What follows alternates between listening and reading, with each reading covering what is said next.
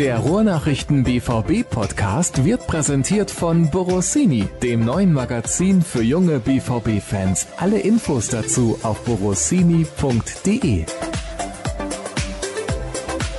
Ja, von mir aus gerne. Ich habe mir noch einen Schluck Restkaffee hier eben geschnappt und auf geht's. Ja, ich nehme schon längst auf, Jürgen. Eieiei, ist das jetzt mit drauf? Dieses Grand Opening, so nenne ich es jetzt mal, ist mit drauf. Hallo ja. und herzlich willkommen zum BVB-Podcast der Ruhrnachrichten. Episode 105, ein Tag nach dem Ausscheiden der deutschen Fußballnationalmannschaft bei der WM in Russland. Hast du den Schock schon überwunden, Jürgen? Ja, ich war geschockt, will ich gar nicht sagen, aber schon ein bisschen äh, irritiert. Ich muss sagen, ich war so ein bisschen skeptisch äh, verhalten gegenüber der Nationalmannschaft eingestellt. Nach dem Spiel am Samstag mit dem späten Tor gegen Schweden äh, hat mich dann doch irgendwie das WM-Fieber gepackt und irgendwie auch mit, mit der Familie und mit meinen beiden älteren Jungs da, die dann auch so heiß sind. Und von daher dachte ich, ja komm, jetzt irgendwie Südkorea putzen und dann geht's los in die K.O.-Runde. Und nach diesem, ja, wirklich peinlichen, blamablen, debakulösen Aus hat sich dann diese Vorfreude, diese, diese, dieses Mitfühlen für die Nationalmannschaft ganz schnell wieder erledigt. Von daher ist es jetzt irgendwie so, ja, Enttäuschung, Wut nicht, aber so ein bisschen Frustration und ja, so wäre meine Gefühlslage so zu beschreiben. Und ich weiß gar nicht, was man macht, wenn noch mehr als zwei Wochen WM sind und Deutschland nicht mehr mitspielt. Zu viel Packen, das hat mich da bislang jetzt auch nicht gefesselt. Von daher schauen wir mal, wie dieses Turnier für mich weitergeht. Ja, es kommen ja jetzt auch die Spiele, in denen es um was geht. Es gab zuletzt ja dieses Spiel Frankreich gegen Dänemark, ein unsägliches 0 zu 0. Übrigens das erste 0 zu 0 bei dieser Weltmeisterschaft. Es haben alle Mannschaften Tore erzielt, nur die deutsche Mannschaft hat sich auch sehr, sehr schwer getan. Nur zwei Tore in drei Spielen. Das ist natürlich Thema in dieser Sendung. Wir sprechen aber auch über Borussia Dortmund, denn uns haben einige Hörerfragen erreicht. Mal wieder. Es ist ja nicht so, nur weil der BVB nicht spielt, dass ihr kein Interesse am BVB habt. Das merken wir. Das freut uns natürlich sehr und ja, das passt ja irgendwie jetzt auch vom zeitlichen Ablauf. Gestern eben dieses letzte Vorrundenspiel. Ich habe gedacht, wir sprechen darüber, wie Deutschland jetzt eventuell gegen Brasilien auftritt, aber das wird halt eben nichts. Und das machen wir aber zu Beginn natürlich zum Thema. Das ist ja ganz klar. Die deutsche Fußballnationalmannschaft ist ausgeschieden. Ich fand es ja irgendwie bezeichnend für die Auftritte auch der letzten Monate. Mats Hummels hat das gestern ja gesagt im Interview direkt nach dem Spiel bei den Fernsehkollegen des ZDF dass man im Prinzip seit September, nee, seit September ist nicht richtig, seit Herbst 2017 kein gutes Spiel mehr gemacht hat. Das sagt schon eigentlich alles aus. Ja, das war eine treffende Analyse von Mats. Dafür ist er ja auch bekannt und das kann er wirklich auch direkt irgendwie quasi nach Schlusspfiff sauber einordnen. Und das ist auch eins der Probleme, glaube ich, die da jetzt aufgetreten sind. Testspiele auch gegen namhafte Gegner hat der DFB nicht ernst genommen, hat die Nationalmannschaft nicht wichtig genommen. Es gab eine Serie von wirklich enttäuschenden Länderspielen auch. Ne? die Idee, gegen große Nationen zu testen, um sich wirklich auch auf höchstem Niveau prüfen zu lassen, ist ja richtig und gut. Aber wenn die Spiele dann nicht ernst genommen und anschließend auch noch schön geredet werden, dann bringt es im Endeffekt wenig. Und selbst dann wird es dann schwierig, gegen Österreich oder Saudi-Arabien irgendwie ordentlich zu spielen. Und in dem Glauben und in der Selbstverliebtheit, Selbstsicherheit, Selbstgefälligkeit, auch ganz Hybris, was auch immer, dann zu sagen, jetzt geht das Turnier los und wir spielen jetzt Klick auf Knopfdruck ideal und fantastischen Fußball hat halt nicht funktioniert und da sind doch einige auf der Nase gefallen und gelandet. Das ist ja ein Fehler, den man sich sicherlich ankreiden muss bei der Nationalmannschaft und auch Joachim Löw, aber auch viele Spieler, die da natürlich auch in erster Linie auf dem Platz gefragt sind, das anders umzusetzen. Du hast ja die Nationalmannschaft auch in einigen Spielen mal begleitet. Du warst also vor Ort im Stadion, hast dir die Spiele angesehen, hast hinterher die PKs mitgemacht, vielleicht auch teilweise vorher die PKs mitgemacht, das weiß ich nicht, aber was ist dir aufgefallen in den letzten, sagen wir mal, zwei, drei Jahren? Weil alle sprechen von dieser Entfremdung, von dieser Marketingmaschine DFB. Du hast eben auch skizziert, dass du erst nach dem Spiel gegen Schweden irgendwie wieder im WM-Fieber gewesen bist, was ja auch sehr schade ist für jemand, der sich sehr für Fußball begeistert. Man sollte ja eine Begeisterung haben für seine eigene Nationalmannschaft, aber ich merke das auch bei mir selber. Das ist in den letzten zwei, drei Jahren ein bisschen abhanden gekommen, weil ich finde, der DFB hat es da in die eine oder andere Richtung relativ übertrieben. Ja, das ist richtig. Grundsätzlich gibt es natürlich so ein Gefühl von, von Sättigung, Übersättigung mit Fußball, weil wirklich elf Monate im Jahr der omnipräsent ist, natürlich bei mir auch beruflich, aber da gibt es schon irgendwann zwischendurch das Gefühl, ich möchte jetzt gar kein Fußballspiel mehr sehen und vielleicht wäre es interessant, aber nee, gerade nicht. Und dann kommt bei einer Nationalmannschaft halt diese Übervermarktung hinzu, ne, die, die wirklich vielen Leuten, das verstehe ich auch, Und gerade auch vielen Leuten, die sich sonst mit Fußball beschäftigen und dementsprechend auch eine Innensicht haben und das einschätzen und besser einordnen können, das geht denen gewaltig gegen den Strich. Völlig nachvollziehbar. Die Nationalmannschaft, die dann ja irgendwie Marketing spricht, die Mannschaft heißen soll, obwohl niemand sie so nennt und da fängt schon mit an, ne? wie man sich dann irgendwie gibt und inszeniert, ohne dass da wirklich was dahinter steckt. Geht weiter mit diesem unsäglichen Fußball-Nationalmannschafts-Fanclub powered by Coca-Cola und dann irgendwie vorbereitete Klatschpappen auf den Sitzen für die Choreos und dann gibt es dann irgendwie schlechte Anschlusszeiten, übertriebene Preise und selbst die 20.000 Zuschauer im Leverkusener Stadion zum letzten Testspiel vor der WM ist dann nicht mal ausverkauft. Da sind wirklich Fehler gemacht worden. Ich will nicht sagen Entfremdung, denn was weiß ich, es gucken 30 Millionen Leute am Fernseher zu und fiebern ja doch irgendwie mit und hoffen, gerade auch bei den Jugendlichen, die Nationalmannschaft immer noch ein großes Gewicht und, und viel Zug. Wenn man so ein bisschen aus dem Alter rauswächst, glaube ich, dann, dann wird man da ein bisschen nüchterner und realistischer. Und von daher ist dann ja so eine gewisse ja, Begradigung auf ein, auf ein normales Niveau gegenüber der Nationalmannschaft vielleicht ein passender Ausdruck, denn sie ist mir nicht fremd. Ich würde mich ja freuen, wenn sie gewinnt. Es ist ja nicht so wie von manchen Spielern dann ins falsche Licht gesetzt, dass sich alle freuen in Deutschland und die Hände reiben, wenn die mal auf die Nase kriegen. Das Gegenteil ist der Fall. Eigentlich wollen ja alle, dass sie gewinnen. Aber wenn es dann nicht klappt, dann muss man natürlich auch sagen, okay, es gibt hier ein paar Probleme oder ein paar Sachen, die wir schwierig finden. Ich habe das auch entsprechend kommentiert und dieser unsägliche Bohai um die Vermarktung gehört sicherlich auch dazu, dass die Nationalmannschaft und die Nationalspieler dann irgendwie als, als Marken und Stilikonen und sonst was inszeniert werden, um da den größtmöglichen Reibach zu machen und verliert ein bisschen von Fannähe und von der Basis entfernt man sich dann doch ein bisschen. Ja, das wollte ich nämlich gerade nochmal ansprechen, dieses Entfernen von der Basis. Die Tickets übrigens für Kinder bei diesem Länderspiel in Leverkusen gegen Saudi-Arabien haben 5 Euro gekostet und trotzdem nur 20.000 Zuschauer. Und es waren ja schon viele Kinder im Stadion. Also das muss man sich mal überlegen. Die Leute hatten irgendwie keine Lust, die Mannschaft spielen zu sehen. Und was mir auch aufgefallen ist in der Berichterstattung jetzt rund um die Weltmeisterschaft, da gab es so zwei Punkte. Einmal gab es eine Pressekonferenz, da dürften keine Fragen gestellt werden. Das war, als der endgültige Kader bekannt gegeben wurde. Da frage ich mich, habt ihr sie eigentlich noch alle? Also ihr könnt doch nicht den Journalisten im Prinzip ihre Arbeit verbieten. Und dann gab es eine Pressekonferenz in Russland. Da mussten die Kollegen 45 Minuten bis eine Stunde warten. Es war eine Uhrzeit angesetzt und diejenigen kamen dann einfach mal ein bisschen zu spät. Ich finde das unverschämt. Ich verstehe nicht, warum die sich das rausnehmen. Es wäre vielleicht mal passend gewesen, alle Journalisten wären aufgestanden und hätten den PK-Raum verlassen. Traut sich natürlich keiner. Hm, ja, bei der Kaderbekanntgabe letztendlichen fand ich es auch komplett unangemessen und, und, auch despektierlich.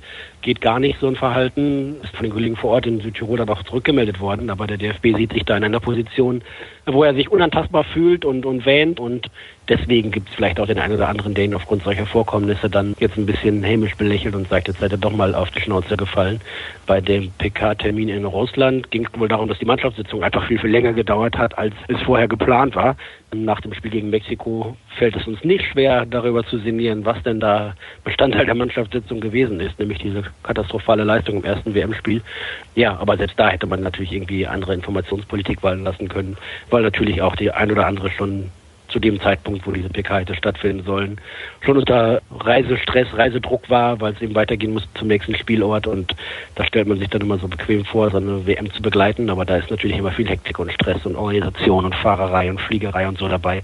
Unverschämt weiß ich nicht, weil es in diesem Fall wahrscheinlich ja nicht geplant und nicht gewollt war aber zumindest unglücklich. Ne? Und so, so kommt viel in der Kommunikation des DFB nach außen nicht gut rüber. Die ganze Erdogan, Gündogan und Özil-Affäre ist ja auch schlecht bis gar nicht oder völlig unglücklich moderiert worden. Und da gibt es so, ja, so einige Mängel und Fehler, die, na klar, bei einem Erfolg vielleicht irgendwie unter den Teppich gekehrt worden wären und die jetzt natürlich in die große Generalabrechnung bei vielen mit einfließen.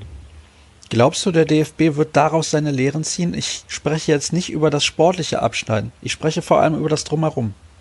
Ähm, ich glaube weniger, ehrlich gesagt.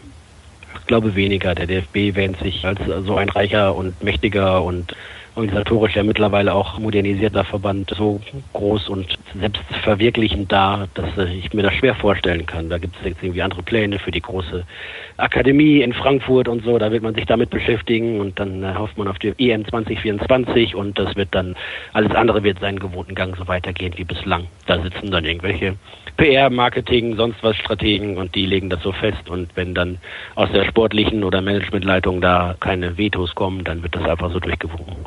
Hat man sich beim DFB zu sehr lieb gegenseitig, dass man ein bisschen betriebsblind auch geworden ist in den letzten Jahren? Vielleicht sich selbst zu lieb.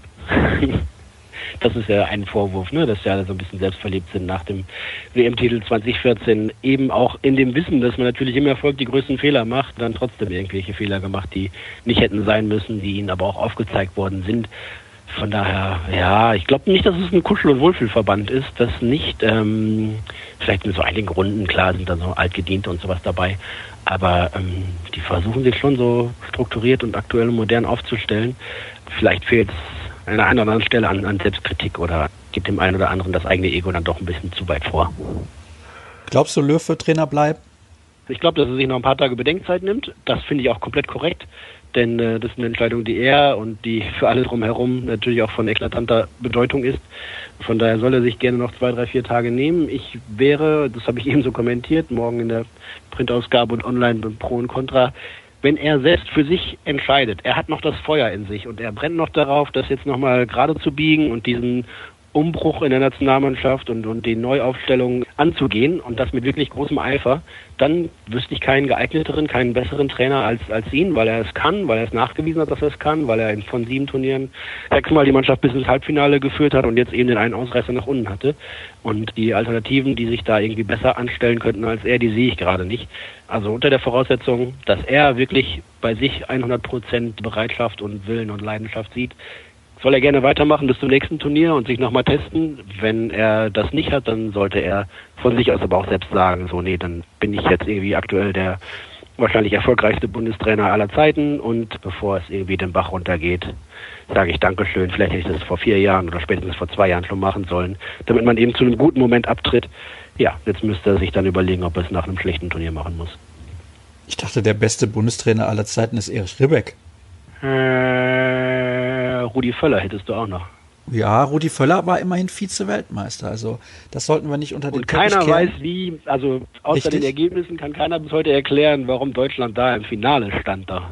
Wobei er einen spielerisch relativ limitierten Kader zur Verfügung hatte. Das muss man ihm zugutehalten ja. in einer und Zeit. Wenn Ballack im Finale nicht gefehlt genau. hätte, dann wäre es vielleicht noch besser ausgegangen. Ei, ei, ei, und Oliver Kahn mit seinem einzigen großen Patzer in diesem Turnier sonst ein überragendes ja. Turnier gespielt. Da kam also viel zusammen bei dieser WM beziehungsweise im Finale 2002. Ja. Aber wir wollen nicht über die schlechten Zeiten des deutschen Fußballs sprechen. Es gibt ja auch eine gute Nachricht aus Sicht des BVB, dass nämlich ah. die elende Sorge, ja eben, diese elende Sorge hat ein Ende. Genauso sieht's aus. Marco Reus ohne Verletzung aus Russland zurückgekehrt. Also ich hoffe, wenn er dann aus dem Flieger steigt, dass er nicht irgendwie blöd umknickt, wie einst Stefan Kunz vor der WM 1990, als er aus dem Mannschaftsbus ausgestiegen ist. Aber das ist ganz gut für Borussia Dortmund, finde ich. Ja, wenn man es aus dieser schwarz-gelben Brille sieht, Marco Reus konnte endlich mal beim Turnier mitspielen. Das wird ihm natürlich nicht gefallen haben oder keinen Spaß gemacht haben, so wie es jetzt ausgegangen ist. Im ersten Spiel durfte er nicht ran quasi, im zweiten hat er mitgeholfen, dass die Wende gelingt. Beim dritten hat er ehrlich gesagt ja auch keinen guten Tag gehabt. Ne? Marco war gegen Südkorea auch schwach. Aber ihn da die Schuld in die Schuld zu schieben, wäre natürlich völlig fatal, denn dafür sind ja andere da, die da längst als Führungsspieler sich sehen und etablieren. Und von daher ja, hängt er irgendwie mit drin und so, so ein Dilemma, so ein Desaster, dann kann er ewig nicht mitfahren. Jetzt ist er mal dabei und dann gibt es das große Fiasko. Tut mir leid für ihn, na klar, das kann ich so offen sagen. Aber für den BVB ist es natürlich gut. Ne? Jetzt ist er irgendwie ja, heute, heute Abend vielleicht schon zu Hause oder morgen früh und kann dann jetzt mal drei Wochen Urlaub machen und dann im Juli frühzeitiger ins Training einsteigen, als es natürlich bei einer Qualifikation fürs Finale möglich gewesen wäre. Bei Lukas Piszczek sieht es ja auch so aus, als ob der früh wieder zurückkäme und von daher ja, sind da ein paar Sorgen schon mal weniger. Die Schweizer, die Dänen, keine Ahnung, wie weit die kommen, aber im Halbfinale sehe ich die nach den bisherigen Leistungen auch nicht. Von daher sind die Dortmunder WM-Teilnehmer vielleicht alle früher im Training beim BVB wieder zurück, als man es befürchten musste. Das wird den neuen Trainer freuen. Also die Schweizer fand ich jetzt nicht so schlecht. Ja, nicht schlecht, aber irgendwie glaubst du, dass es fürs Halbfinale reicht? Nein, Na, das glaube ich nicht. Natürlich nicht. Das glaube ich nicht. Ja, um Gottes Willen. Was war nochmal dein WM-Tipp, Jürgen? Frankreich. Meiner ist nach wie vor Belgien. Also wir bleiben bei unseren Tipps. Ist ja klar. Ja, natürlich. Seitdem du jetzt Deutschland gesagt, dann hättest du jetzt neu wählen dürfen. Nein, nein, ich bleibe erstmal bei meinen Belgiern, also bei meinen Belgiern ist natürlich übertrieben. Die spielen ja heute Abend dann noch um den Gruppensieg gegen England. Das wird sicherlich ein interessanterer Kick als der ja, von Deutschland gegen Südkorea. Dänemark, Frankreich reloaded wahrscheinlich ja. eher. Die werden sich das schöne Ball zuschieben, beide elf Mann rotieren lassen und dann hoffen, dass keiner von den Gruppen Erster wird, weil sie dann, oder das Gruppenzweiter wird, damit dann nicht den stärkeren Gegner aus der anderen Gruppe kriegst. Warten wir es mal ab, wie es kommen wird. Panama ja leider auch ausgeschieden. Sehr, sehr traurig. Ja, das ist verwunderlich. Da habe ich auch entsetzt. Ja, ich weiß gar nicht, wie ich das verarbeiten soll mental. Gut, dann kommen wir noch mal zu zwei Hörerfragen, die ja. die deutsche Nationalmannschaft betreffen, bevor wir dann gleich wieder zum BVB kommen. Hm. Und okay. zwar, also wir hatten da die bezüglich Marco Reus, die habe ich dir schon gestellt. Und dann würde Andreas gerne wissen, ob Löw denn überhaupt noch zu halten ist. Ja, ich glaube nicht, dass er vom DFB, von der DFB-Spitze rausgekegelt wird, denn das wäre ja auch eine Bankrotterklärung sondergleichen. Die haben ja völlig ohne Not vor drei Wochen seinen Vertrag verlängert für die nächsten Turniere bis 2022 und äh, dann jetzt zu sagen, äh, nee, ist vielleicht doch nicht der richtige Herr Löw, gehen Sie bitte, das wäre natürlich hochnotpeinlich. Also von daher die Chance, ihn nahezulegen oder die Chance, ihn zu entlassen, haben Sie versaut, dadurch, dass sie es ohne Not verlängert haben. Sie können ihm natürlich noch irgendwie nahelegen, er möge doch mal bitte nachdenken darüber, ob er denn der Richtige sei und sie hätten da Bedenken. Aber ich glaube, das haben sie nicht mal. Ähm, ich glaube, die äh, hat es Herr Grindel, der DFB-Präsident Reinhard Grindel, auch betont. So, sie waren sich sicher eigentlich vor dem Turnier nach dem Confed Cup im vorigen Jahr, dass Joachim Löw auch der Mann ist, der diese Mannschaft neu aufbauen und in die Zukunft führen kann. Und von daher werden sie ihm da eigentlich vertrauen, es sei denn, das ist die wahrscheinlichere Option oder der wahrscheinlichere Weg, wenn es zum Ende kommen sollte, dass Löw von sich aus sagt, boah, ich glaube, ich pack das nicht mehr, soll lieber jemand anders machen, ich fühle mich da nicht mehr frisch und frei und unvoreingenommen. Das wäre wahrscheinlicher, als dass der DFB ihn entlässt. Das wäre auch, also teuer, könnten sie sich leisten, aber es wäre wie gesagt auch ein Fiasko, wenn man bedenkt, was dieses Präsidium da sonst noch so anstellt, dann auch noch in so einer entscheidenden Frage dann ohne Not zu handeln und dann auch noch das revidieren zu müssen. Das würde noch mehr Fragen aufwerfen, glaube ich. Stefan stellt eine Mixfrage, glaube ich, DFB, BVB. Der Auftritt ja. des DFB-Teams erinnerte mich an viele Spiele des BVB in dieser Saison. Warum fehlen Emotionen, Wille, Engagement und so weiter? Haben wir die falschen Spielertypen? Technisch hochbegabte Talente im Ballbesitz Fußball ausgebildet? Passt das zukünftig noch? Ich glaube, das passt weiterhin, denn überlegene Technik kann nie schlecht sein, das ist ja logisch. Und die Spanier, die spielen seit Jahren so und bis auf die letzte Weltmeisterschaft eigentlich auch immer relativ erfolgreich. Also ich kann mir nicht vorstellen, dass die Ausbildung so falsch ist, was die Spielertypen angeht. Wie siehst du das denn? Nein, das glaube ich auch nicht. Und wer sich das Potenzial und das Reservoir an Spielern anguckt in Deutschland, der käme als Fußballfachmann wahrscheinlich auch nicht auf eine andere Idee, als eben darauf, auf Ballbesitz, Fußball, auf Kombinationen, auf Passstaffetten zu setzen, um sich eben in Richtung Tor zu kombinieren und zum Abschluss zu kommen. Genau das gibt die deutsche Fußballlandschaft her und genau das war auch der richtige Ansatz, der grundsätzlich den Löw gewählt hat. Aber wie äh, unser Hörer da richtig angemerkt hat, muss man das natürlich auch Ganze im Tempo tun ne? und in Bewegung und nicht nur der Ballführende sollte sich bewegen, sondern andere auch. Man muss dann Räume aufmachen, auch mal Läufe in Richtungen gehen, ohne den Ball zu bekommen und eben Löcher aufreißen und das Ganze am besten in Geschwindigkeit und mit einer gewissen Dynamik und mit, mit Feuer und Leidenschaft. Denn äh, ja, das ist ja bei den Spaniern nicht anders. Also die Tiki-Taka ist kein Selbstzweck. Das sagt Guardiola ja auch immer, ne? wenn man ihn, wenn man ihn danach fragt. Er sagt, das ist doch Quatsch. Ich will ja nicht irgendwie den Ball rumspielen, um möglichst viele Pässe zu spielen und viel Ballbesitz zu haben, sondern es erfüllt immer einen Zweck und ein Ziel, nämlich irgendwie sich, ne, was weiß ich, zu verlagern, eine Verlagerung vorzubereiten, den Gegner auf eine Seite zu ziehen, auf eine andere zu entblößen oder eben über ein bestimmtes Überzahlspiel sich in eine gute Position zu bringen, tief in des Gegners Hälfte. Ja, dafür hat man gute Spieler, auch in Deutschland, dafür hat man auch die richtige Ausbildung und ich finde nach wie vor, wir haben ja eben über Rudi Völler und 2002 gesprochen zum Beispiel, Deutschland ist nach wie vor in der Lage, wirklich ansehnlichen und, und hochmodernen Fußball zu spielen. Sie haben es bei diesem Turnier überhaupt nicht auf die Reihe gekriegt, aus einer Vielzahl von Gründen und das stellt, glaube ich, nicht die grundsätzliche Richtung in Frage, dass Deutschland und deutscher Fußball eigentlich ein moderner, attraktiver und offensiv ausgerichteter Fußball sein sollte. Ich glaube, wenn sich Deutschland, wie zum Beispiel die Schweden im Spiel gegen Deutschland, dann 95 Minuten in der eigenen Hälfte verbarrikadiert und auf zwei, drei Konter lauert, das würde für in Deutschland für einen großen Aufschrei sorgen. So, so wollen wir nicht mehr spielen, glaube ich. Und das wollen auch keiner in Deutschland mehr sehen. Dann kommen wir jetzt komplett zu Borussia Dortmund. Ein neuer Spieler Jawohl. wurde verpflichtet. Abdu Diallo kommt aus Mainz, ja. kostet irgendwas zwischen 25 und 30 Millionen, kann man das so sagen? Ja, 28 ungefähr, dann kommt es dann irgendwie auf ein paar Boni oder sonst noch was an, aber ja, um den Bereich.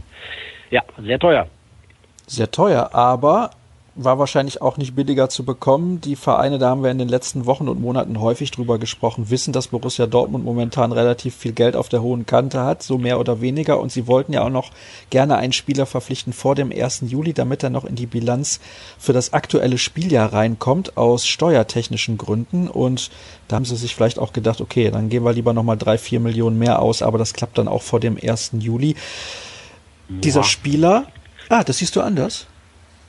Ja, also du gibst ja nicht drei, fünf Millionen extra aus, damit du vielleicht 500.000 Euro weniger Steuern zahlst. Das wäre eine Milchmädchenrechnung. Ja, gut, also vielleicht sind es ja dann noch ein paar Millionen mehr gewesen an Steuern, die man einspart. Ich weiß es nicht, ich bin kein Steuerexperte, aber das ja, ist ein sehr, sehr talentierter Spieler. Reingucken. Das wollen ja, wir auch nicht. Interessiert uns nicht. Bilanzen sind langweilig, Na. wenn wir ehrlich sind. Ja, man darf es nicht außer Acht lassen. Ja, gut. Also, so schlimm wie früher kommt es hoffentlich beim BVB nie wieder. Aber Diallo, ein sehr talentierter Spieler, Linksfuß, spielt in der französischen mhm. U21-Nationalmannschaft, hat jetzt ein Jahr in Mainz gespielt. Wie sehr kann dieser Spieler Borussia Dortmund weiterhelfen, deiner Meinung nach? Ich muss gestehen, oder ich darf das einmal anführen, als der BVB gegen Mainz gespielt hat, was war das, vorletzter Spieltag, habe ich mit dem Kollegen Dirk Krampe mal gesagt, guck dir den Diallo an. Der spielt heute links, der kann auch innen spielen. Der ist ein richtig guter, der ist der Einzige, der den Laden da in Mainz zusammenhält. Und wenn die nicht absteigen, dann hat der da ganz wesentlichen Anteil daran, weil er einfach tatsächlich die Bank war da in der Defensive von, von Mainz 05. Und dann haben wir uns den auch ein bisschen angeguckt, hat ein gutes Spiel gemacht gegen den BVB und ein paar Tage später sickerte dann auch durch. Ja klar, der BVB hat ihn auf dem Zettel und würde ihn gern verpflichten. Interessant ist, dass Diallo natürlich auch mehrere Angebote hatte und sich dann in, in Dortmund umgeschaut hat oder umgehört hat und nochmal in Frankreich bei einem anderen Club, der auch an ihm interessiert war und sich selbst ein Bild gemacht hat auch. Das finde ich bemerkenswert und stark, um dann zu sehen, wo seine Zukunft liegen soll, weil er sich dann nach einem Jahr in Mainz jetzt aber auch dann mal längerfristig binden will und, und auch sollte, denke ich. Von daher weiß der Junge, auf was er sich einlässt, wo er hingeht und oder zumindest ein Gespür dafür, eine Ahnung davon. Von daher kann man da schon mal davon ausgehen, dass es ernst meint mit dem BVB. Das ist ja schon mal eine erste, ein erster Schritt. Ja klar, super talentiert, ganz stark, Manndeckung, also Zweikampfführung, gut am, gut am Ball, gute Übersicht, Kopfball, ganz viel da. Der kann richtig gut kicken in der Defensive und ist eben ein modernerer Spielertyp, als man ihn zum Beispiel mit Sokrates abgibt. Einer, der, der viel mehr auch mit dem Ball machen kann, der bei Ballbesitz viel wertvoller ist, als Papa das war, war oder sein konnte aufgrund seiner Fähigkeiten. Und von daher, ja, es ist eine, eine gute Ergänzung. Ich weiß nicht, ein Dialog wäre wahrscheinlich nie gekommen, wenn Marc Bartra auf hohem Niveau hätte weiterspielen können in Dortmund, aber da gab es dann jetzt halt die Lücke und die schließt er dann. Das finde ich für den Preis happig wenn man ihn auf dem Zettel gehabt hätte vor einem Jahr, hätte man ihn ja deutlich günstiger haben können. Und was weiß ich, ein, ein Zehntel des Preises vielleicht. Aber so ist es nun mal gelaufen. Der BVB hat da vielleicht ein bisschen säumig gescoutet oder säumig geschaut in der, in der Defensive und muss dann jetzt dafür bei Delaney und Diallo für zwei Spieler aus einem Bereich auf dem Feld, wo die Kandidaten eigentlich eher günstiger sind, richtig viel Geld ausgeben. Aber dafür kriegen sie dann jetzt auch zwei Wunschspieler, die sie unbedingt verpflichten wollten. Von daher Geld ist weg, die Spieler kommen und dann müssen wir ab Anfang Juli sehen, was sie denn bringen und was sie können. Heißt die Verpflichtung von Diallo, also Franzose, Lucien Favre spricht Französisch, mhm. das könnte damit reingespielt mhm. haben zumindest, das ist sicherlich kein Nachteil, dass dann Ömer Toprak in der kommenden Saison eher die Bank wärmen wird?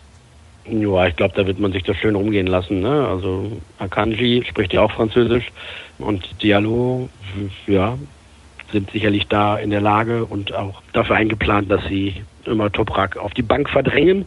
Immer wird sicherlich auch seine Einsatzzeiten bekommen und sich auch manchmal in den Vordergrund spielen. Von daher bei, was weiß ich, 50 Pflichtspielen, die du hast pro Jahr, brauchst du ja drei und eigentlich auch noch den vierten Innenverteidiger, dann Axel du dann in diesem Fall, die regelmäßiger zum Einsatz kommen. Also diese Denkweise, Sichtweise von einer Stammelf, die ja viel durchspielt dann das ganze Jahr, die gibt's ja so nicht mehr. Gut, dann hätten wir das auch geklärt und dann kommen wir zu den Hörerfragen. Lars würde gerne wissen, wie empfindet ihr die teilweise sehr negativen Meinungen bei den Fans bezüglich der bisherigen Neuzugänge? Ich bin der Meinung, dass sie sehr negativ und auch zu negativ sind. Spieler aus den europäischen Spitzenmannschaften bekommt man eh nicht, also muss man doch bei den kleineren Clubs gucken, dass man da die Spitzenleute holt. Die Preise sind leider inzwischen marktüblich. Also da hat er nicht Unrecht und er findet auch Durm und Castro kann man ja halt in der jetzigen Verfassung nicht mit Jalle oder Delaney vergleichen. Ein Fiat vergleicht man auch nicht mit einem Porsche. Also, dass die, dass die neuen wirklich ein Porsche sind im Vergleich zu den Fiats, die bisher da waren, sollten sie gerne unter Beweis stellen. Mir ist nicht ganz klar, auf welche negativen Äußerungen er sich bezieht, aber ich glaube schon, dass natürlich ein Name wie Abdou Diallo jetzt kein BVB-Fan im ersten Augenblick so zucken lässt, wie zum Beispiel ein Marc Bartra, der dann vom FC Barcelona kommt. Ne? Liegt am abgebenden Verein, liegt am Klang des Spielernamens. Aber ich bin da ja, einigermaßen zuversichtlich, dass die Auswahl schon ganz gut ist. das Problem tatsächlich ist, ja klar, der BVB kann schlecht bei Topclubs einkaufen, die in Gehalts- und Etaträngen weit über ihm liegen. Er muss sich natürlich umschauen und, und, und, gut scouten und gut sichten, wer hinpassen könnte, wer überhaupt frei wird und wer dann am BVB interessiert wäre. Was man, glaube ich, noch mehr dann, wie ich das eben schon ansatzweise getan habe, bekritteln könnte, wäre, dass die Namen jetzt vielleicht nicht so klasse klingen, sondern dass man da so viel Geld für ausgeben muss. Denn ja, mit ein bisschen größerer Voraussicht, da hätte man viel Geld gespart in diesem Zusammenhang mit Delaney und Diallo alleine. Konnte man aber wahrscheinlich auch nicht ahnen vor einem Jahr, dass Batra weg ist, dass Sokrates weg ist. Das war nicht zu erwarten, finde ich zumindest. Ja, ist richtig trotzdem muss man ja jemanden in der Hinterhand haben oder wissen, wo es hingeht. Ja, sollte man zumindest. Also ich glaube, dass der Sané, der zu Schalke geht, da aus Hannover jetzt auch keine zwei Klassen schlechter ist, aber der war halt mit einer festen Ablösesumme günstiger zu haben und zack ist er da. Ne? Oder eine, einer wie Marc Uth, den die Schalker verpflichtet haben. Die haben da auch schon ein ganz gutes Gespür dafür, wenn man noch mal günstig bekommen könnte. Da hat der BVB gerade kein so gutes Händchen. Ah, Akanji. Schon häufig bewiesen, klar, keine Frage, im Moment nicht. Ja, Akanji war auch richtig teuer, ne? Also ja, da haben sie auch äh, sich aufs, aufs Pokern ein, stellen lassen. Der wird natürlich in zwei Jahren nochmal so viel kosten, keine Frage. Von daher war es ja auch richtig, dann zuzuschlagen, auch wenn es schmerzhaft war, so viel Geld zu bezahlen. Ja, da gibt es so ein, zwei Sachen, wo ich denke, ah, vielleicht früher dran gewesen oder sonst was. Aber dadurch, dass der Kader jetzt irgendwie schon wieder einen Umbruch hat, nach dem Umbruch des Umbruchs des Umbruchs und der BVB zum Kaufhaus des Westens geworden ist, ja, muss man das vielleicht auch in Kauf nehmen, dass es da so zu Konstellationen kommt, wo man dann gezwungen ist, auf der Position nachzulegen und dann entsprechend auch unter Handlungsdruck und Zwang steht und dafür dann viel bezahlen muss. Kaufhaus des Westens, das gefällt mir, das ist eine nette Formulierung. Ist aber vom Kicker, muss ich Ja, stehen. das macht ja nichts. Ist in Ordnung, aber ja. mir gefällt die Formulierung. 60 Transfers in den letzten Jahren ja. äh, kommen und gehen. Ja. Gab es einige. Kann man und, da schon behaupten. Wird für die linke Abwehrseite eurer Meinung nach nun niemand mehr geholt? Immerhin hat man ja noch Guerrero, dazu dann Schmelzer und aushilfsweise Diallo und Akanji. Ja, sollte reichen, denke ich. Selbst wenn einer von denen noch geht, also das wäre dann am ehesten Guerrero, hätte man immer noch Alternativen für die Außenbahn und ich glaube, das passt so. Noch ist ja auch zum Beispiel ein, ein Jerry Toljan da auch. Der könnte ja auch noch da spielen, wir schon fünf Verteidiger für links. Ja, pass auf, jetzt habe ich noch einen. Also auf und der Erik, anderen Position. Erik Durm hat seinen Medizincheck in Huddersfield auch noch nicht bestanden, von daher ist er offiziell auch noch da. Ja. Also jetzt wechseln wir mal die Seite von links auf rechts. Ja. Denn, ja, ich drehe mich um. Ja, wunderbar.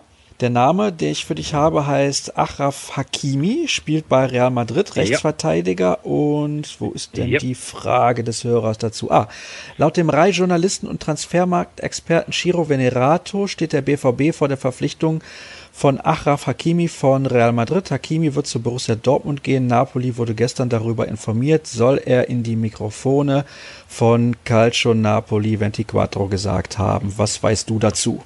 Ich weiß, dass ich den Kollegen nicht kenne und dementsprechend seine eindeutigen Aussagen so nicht bestätigen kann, aber ich habe mit dem BVB-Spieler gesprochen. Natürlich gibt es keine Aussagen und keine Kommentare zu irgendwelchen Gerüchten, aber es ist sehr gut vorstellbar, dass der Spieler in Dortmund landet, vermutlich auf Leihbasis weil er in Real Madrid eben nur dritter Rechtsverteidiger ist, zuletzt gewesen ist, hat aber trotzdem irgendwie 17 oder 19 Einsätze gehabt zumindest, also ist jetzt nicht ganz weit weg von der Mannschaft, braucht aber eben Spielpraxis, 19 Jahre alt, hat mit Marokko da auf der linken Seite nämlich bei der WM auch gespielt, also einer, der was kann offensichtlich und der Spielpraxis braucht, sich entwickeln muss und Real Madrid möchte den gerne in der Bundesliga sehen, weil sie da zum Beispiel mit Dani Carvajal in Leverkusen seinerzeit mit so einem Leihgeschäft gute Erfahrungen gemacht haben. Der BVB hat ja in Persona von Hans-Joachim Watzke auch einen guten Draht zu Real. Und von daher, äh, ja, es ist vorstellbar, dass es in den nächsten Tagen so kommen wird, dass der als Leihspieler für vielleicht zwei Jahre vorgeschlagen, vorgestellt wird und dann eben Lukas Bischek auch unterstützen könnte auf der rechten Seite. Denn Bislu ist deutlich über 30 und hatte diverse Verletzungen und in der vergangenen Saison zumindest eine ordentliche, aber keine herausragende mehr gespielt und die Perspektive bei ihm geht ja auch in Richtung Karriereende. Von daher ist ja vielleicht eine Leihe auch ganz gut, wenn man noch nicht den einen Nachfolger gefunden hat und da jetzt auch nicht schon wieder Millionen ausgeben will für irgendeine Option oder für irgendeine Fantasie, einen guten Spieler zu leihen, der sicherlich dann irgendwie seine Spiele machen kann und Pischo unterstützt. Scheint mir ein kluger Schachzug zu sein. Gut, zwei Fragen, die schieben wir in kommende Ausgaben aus dem Grund, weil der Inhalt, finde ich, ja, also, was heißt, die Fragen gefallen mir nicht? Das ist absolut nicht richtig, wenn ich das so sagen würde. Es geht vielmehr darum, dass wir in den nächsten Wochen diese Fragen konkreter beantworten können.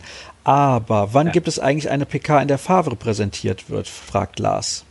Am nächsten Dienstag gibt es eine Pressekonferenz, das ist der dritte, siebte, da wird Sebastian Kehl vorgestellt.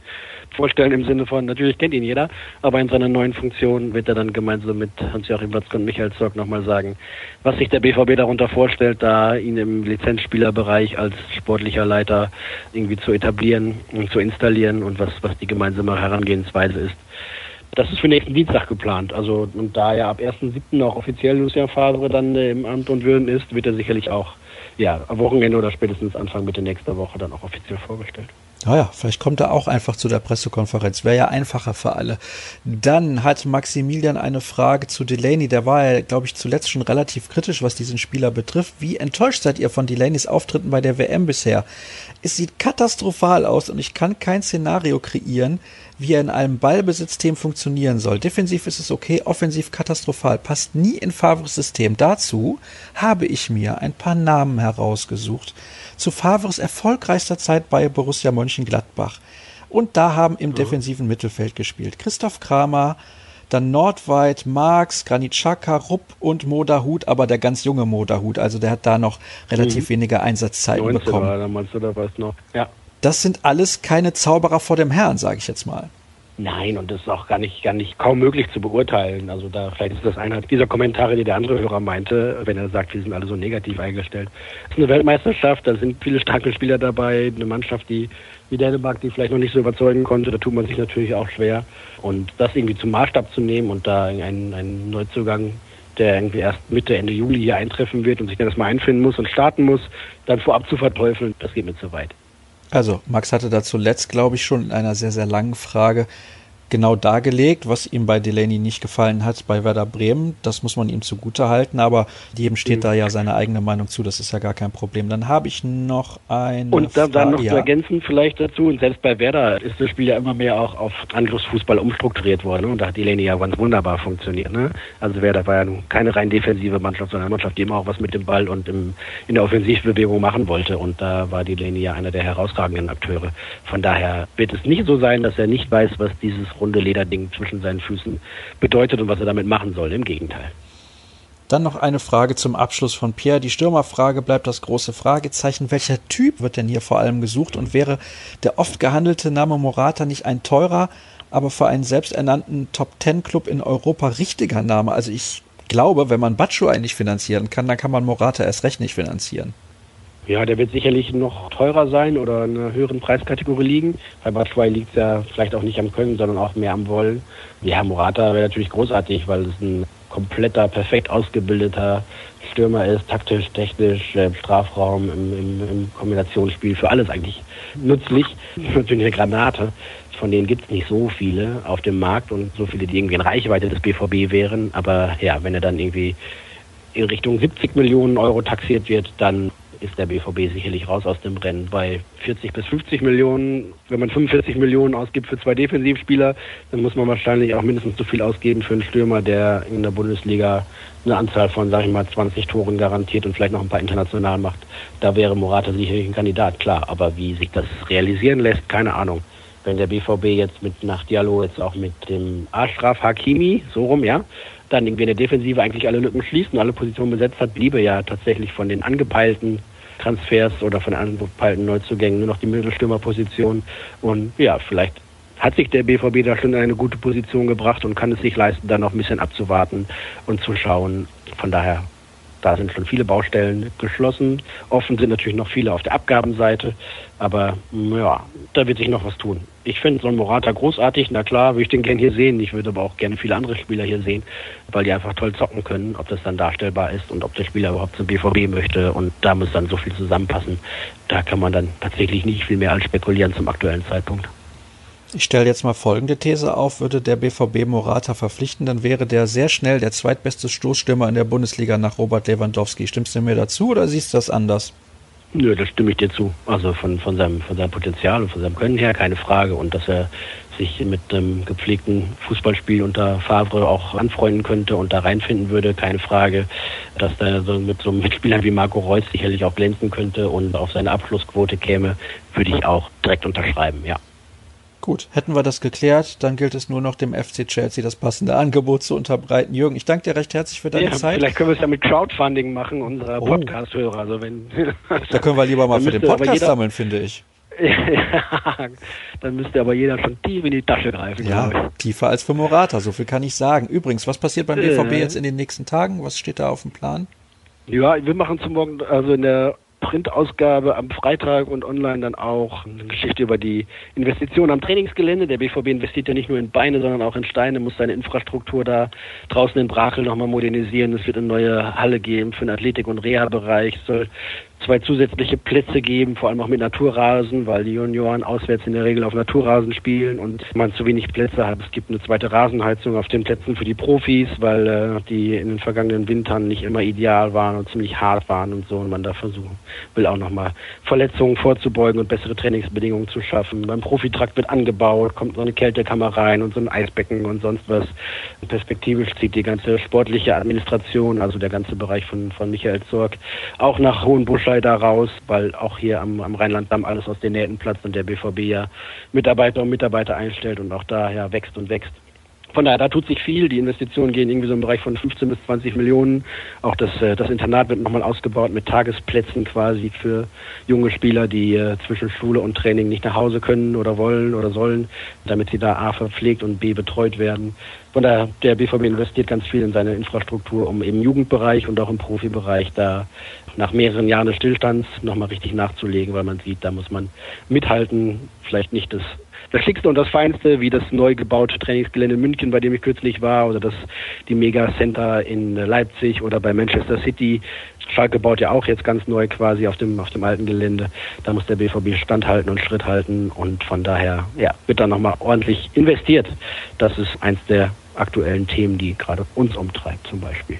Und wenn wieder in die Mannschaft investiert wird, dann hört ihr und lest ihr das natürlich beim BVB-Podcast der Ruhrnachrichten und auf ruhrnachrichten.de oder auch bei Twitter at rnbvb. Dort findet ihr Jürgen Kors unter at Jürgen Kors, mich wie immer unter at Sascha Staat. Und dann sage ich danke an dich, Jürgen. Schöne Grüße nach Dortmund, schöne Grüße an die Hörer. Ja. Und nächste Woche hören wir uns dich, dann Sascha. wieder. Ja, sehr gerne. Und auch von mir schöne Grüße. Bis dann. Macht Ciao. es gut und weint nicht um Deutschland, freut euch mit Belgien, hast du gesagt. Ne? Ja, Belgien. Ja, ja. Tschüss. Ich spiele auch schwarz und gelb, oder? Tschüss.